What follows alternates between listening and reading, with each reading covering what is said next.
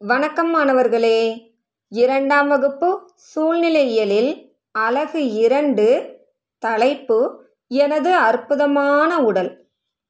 நம்முடைய உடலில் நிறைய அற்புதங்கள் மறைந்துள்ளன. அவற்றுள் ஒரு சிலவற்றை பற்றி நாம் இந்த பாடத்தில் தெரிஞ்சுக்கலாம். டீச்சர் இப்போ ஒரு சில செயல்பாடுகளை சொல்கிறேன் கேட்டுக்கிட்டே நீங்கள் எங்கே இருக்கிறீங்களோ அந்த இடத்துல எழுந்து நின்று செய்கிறீங்களா முதல்ல யானை போல் நடத்தல்.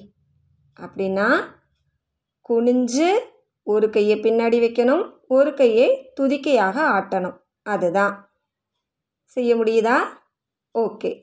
அடுத்து கொக்கு போல ஒற்றை காலில் நில்லுங்க பார்க்கலாம். குட். அடுத்து தவளை போல தாவுங்க. ஓகே. அடுத்து நின்ற இடத்துலையே ஓடுங்க. குட். அடுத்து குதிங்க பார்க்கலாம். குட் எல்லா செயல்களும் உங்களால் செய்ய முடியுது தானே? சரி இந்த செயல்களை செய்வதற்கு நம் உடலில் உள்ள எந்த உறுப்பு உதவுகிறது? தெரிஞ்சுக்கலாமா? இப்போ உங்களுடைய இடது கையை நீட்டுங்க வலது கையை கொண்டு உங்களுடைய முழங்கை இருக்குது இல்லையா? அதற்கும் மணிக்கட்டுக்கும் இடைப்பட்ட பகுதியை நல்லா அழுத்தி தொட்டு பாருங்க. என்ன உணர்றீங்க? ஆ நல்ல நெகிழ்வுத்தன்மையுடையதாக சாஃப்டாக ஒரு பகுதி இருக்குது அதை நாம் தசை அப்படின்னு சொல்லுவோம். உள்ளே ஏதோ கடினமான பொருள் இருக்குதே. அதுதான் எலும்பு. சரியா? நம் உடல் முழுவதும் நமக்கு எலும்புகள் இருக்கின்றன. இந்த எலும்புகள் இருக்கிறதால தான் நம்மால் நேராக நிமிர்ந்து நிற்க முடியுது. இந்த எலும்புகள் தான் நம்முடைய உடலுக்கு வடிவத்தையும் தருது. இப்போ எலும்புகளே இல்லை வெறும் தசைப்பகுதி தான் இருக்குது அப்படின்னா நம்முடைய உடம்பு ஒரு வடிவத்திலேயே இருக்காது அழகாகவே இருக்காது.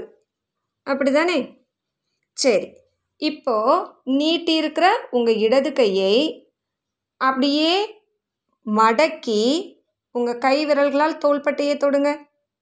செய்ய முடியுதா? இப்போ எலும்புகளால் ஆனதுன்னா நம்மளால் எப்படி மடக்க முடிஞ்சுது? கவனிச்சிங்களா? உங்களுடைய முழங்கை பகுதி இருக்குது இல்லையா? அந்த முழங்கைக்கு மேலும் கீழும் ஒவ்வொரு எலும்புகள் இருக்கின்றன. இந்த இரண்டு எலும்புகளும் இணைகின்ற இடத்தை நாம் மூட்டு அப்படின்னு சொல்லுவோம். இரண்டு அல்லது இரண்டுக்கு மேற்பட்ட எலும்புகள் ஒன்றாக சேருகிற இடத்தை நாம் மூட்டு அப்படின்னு சொல்லுவோம். இந்த மூட்டு அமைந்துள்ள இடங்களை நம்மால் வளைக்க முடியும்.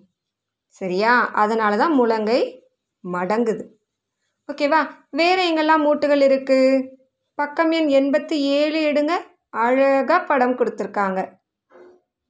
நம்முடைய தோள்பட்டை முழங்கை மணிக்கட்டு முழங்கால் அப்புறம் கணுக்கால். இந்த பகுதிகளில் மூட்டுகள் உள்ளன.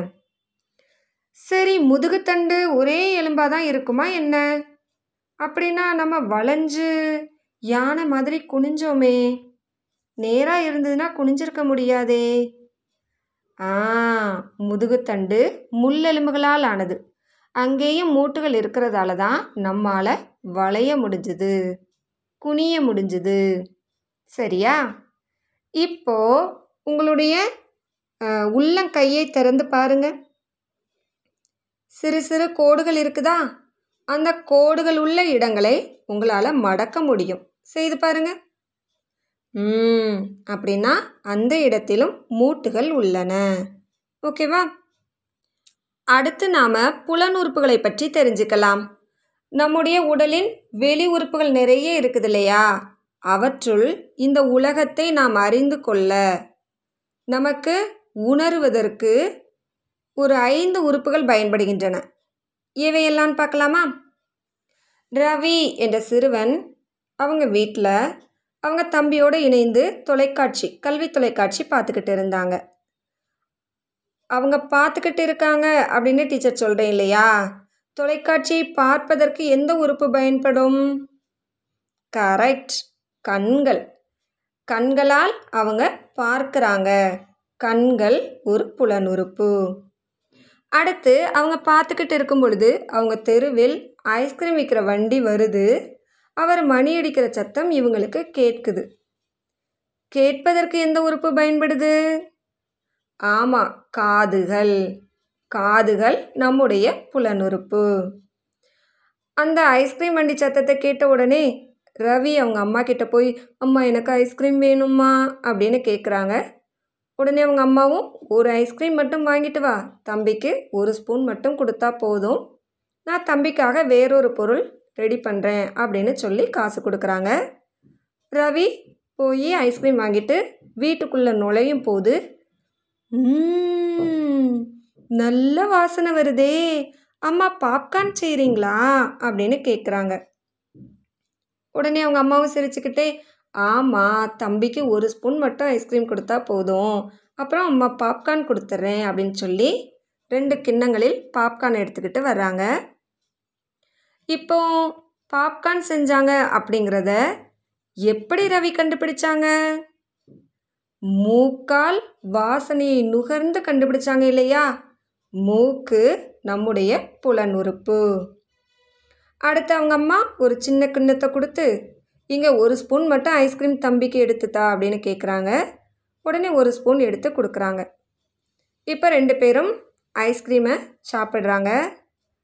வாவ்! அம்மா ஐஸ்கிரீம் அவ்வளோ இனிப்பாக டேஸ்ட்டாக இருக்குதும்மா அப்படின்னு சொல்கிறாங்க அடுத்ததாக பாப்கார்ன் எடுத்து ஒன்று டேஸ்ட் பண்ணுறாங்க ம் அம்மா பாப்கார்ன் நல்ல உப்பும் காரமுமா இருக்குது அப்படின்னு ரவி சொல்கிறாங்க இந்த மாதிரி டேஸ்ட்டை அறிந்து கொள்வதற்கு சுவையை அறிந்து கொள்வதற்கு எந்த உறுப்பு பயன்பட்டிருக்கும்? ஆமாம் நாக்கு. நாக்கால் தான் நாம் சுவையை அறிகிறோம். நாக்கு நம்முடைய புலனுறுப்பு. அடுத்து ரவி சொல்கிறாங்க அம்மா ஐஸ்கிரீம் சாப்பிடும் பொழுது நல்ல மென்மையாக இருக்குது இந்த பாப்கார்னை கையில் எடுத்து பார்க்கும் பொழுது எவ்வளோ கடினமாக தெரியுது. எப்படி? ஏன் இந்த ரெண்டும் வெவ்வேறு தன்மையில் இருக்குது அப்படின்னு கேட்குறாங்க ஐஸ்கிரீம் மென்மையாக இருந்ததுன்னும் பாப்கார்ன் கடினமாக இருக்குதுன்னும் ரவி எப்படி கண்டுபிடிச்சிருப்பாங்க? ஆ பாப்கார்னை தொட்டு பார்த்து தான் அது கடினமாக இருக்குதுன்னு கண்டுபிடிச்சாங்க. இல்லையா? சரி.